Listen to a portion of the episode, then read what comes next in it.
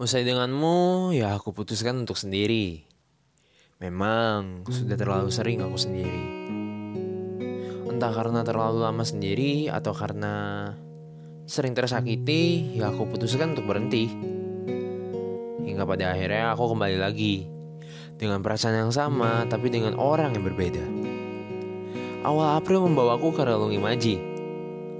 Waktu itu hubungan kau dan aku sedang buruk-buruknya. Bersama kesendirian, aku bertahan hingga akhirnya kau memilih berpisah. Aku menetap bersama sunyi dan membatu bersama sepi. Apa kabarmu? Semoga baik terus ya. Tak terasa, ini tahun ketiga kita dan kamu masih menutup ruangan yang disebut maaf untukku. Ditambah lagi, wabah ini semakin memisahkan kita. Entah apa kamu masih ingat raut wajahku, aku juga tidak tahu. Mungkin karena kamu sudah sibuk dengan duniamu, sehingga hadirnya aku tak lagi dipedulikanmu. Bagaimana PTS dan ulangan-ulanganmu? Semoga baik dan bagus. Aku yakin, anak berprestasi sepertimu pasti selalu berhasil.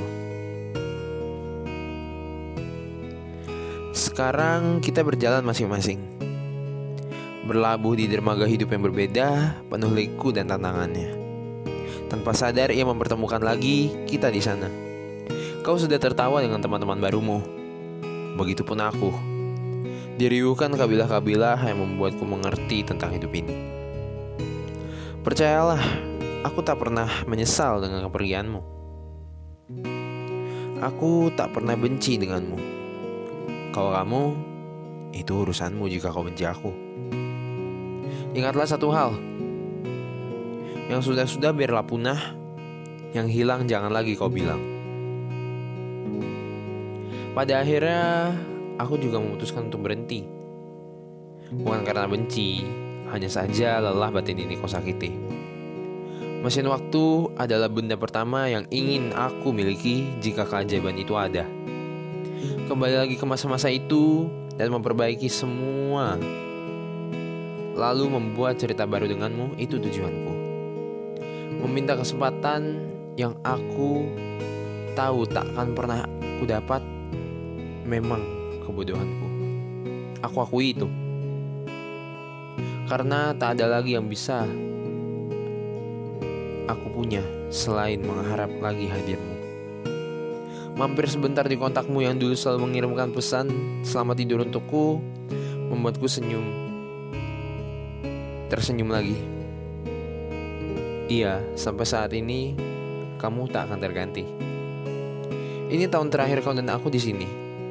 Lantas, mengapa kita tak saling perbaiki semuanya seperti dulu lagi? Sampai saat ini aku memang masih sering mampir ke obrolan lama kita. Entah apa motivasinya, aku juga tak mengerti. Maaf bila pada akhirnya aku seperti menyakiti diriku sendiri. Karena kehilanganmu masih belum bisa aku percayai. Putri Pesona, masihkah engkau di sana? Kereta kudaku masih menanti di depan istanamu. Memang sengaja aku biarkan menetap supaya tak ada pangeran lain yang datang ke istanamu.